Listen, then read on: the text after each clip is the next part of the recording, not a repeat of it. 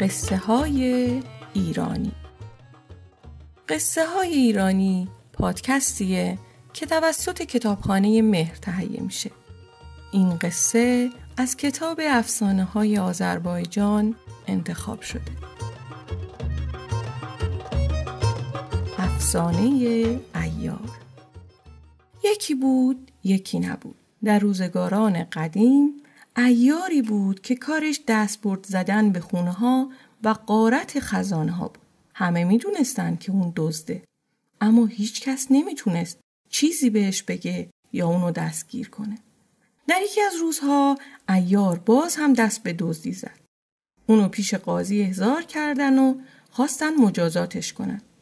قاضی رو به ایار کرد و گفت پسرم بیا دست از این کارها بردار. اگه یه بار دیگم دزدی کنی میگم دارت بزنن. قاضی هرچی تهدید کرد تأثیری نداشت. در کنار قاضی مرد جهان دیده بود که نشست کنار ایار و شروع کرد به نصیحت کردنش. ایار رو کرد به پیرمرد و گفت پدر من از دوران بچگی به این کار عادت کردم اگه یه روز دوزی نکنم مریض میشم و اسبا میفتم این نصیحت های تو هم تو من تاثیر نداره. پیرمرد گفت در این صورت بیا شرط ببندیم. اگه تو به شرطی که میبندیم عمل کنی منم اجازه دزدی رو برات صادر می‌کنم. ایار پرسید شرط؟ شرط چیه؟ پیرمرد گفت شرط من اینه که به هیچ کس دروغ نگی.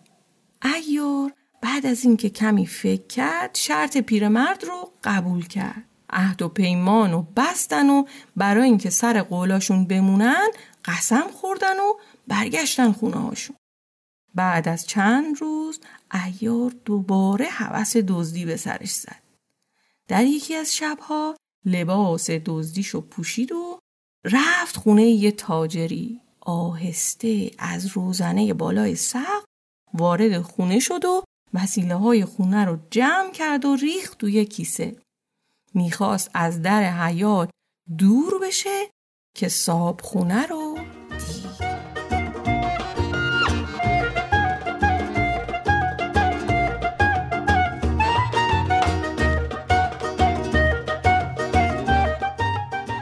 صاحب خونه که همون تاجر بود پرسید ایار این وقت شب از کجا میای؟ تو کیست چیه؟ ایار خواست جواب نده اما به یاد قولی که به پیرمرد داده بود افتاد.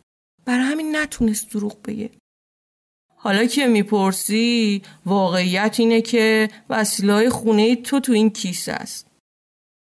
تاج دید اگه سرصدا را بندازه ممکنه ایار اونو بکشه.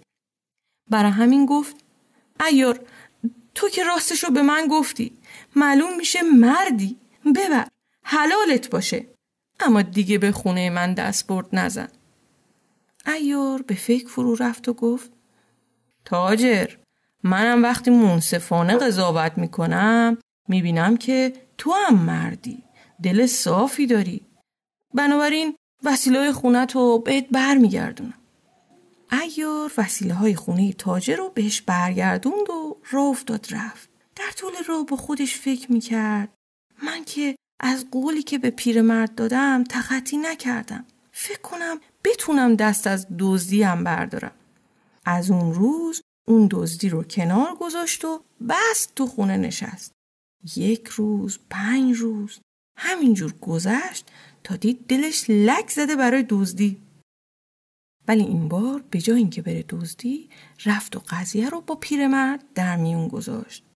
پیرمرد که آهنگر بود ایار رو برد دکون خودشو بهش آهنگری یاد داد و ایار در مدت بسیار کوتاهی آهنگر زبردستی شد.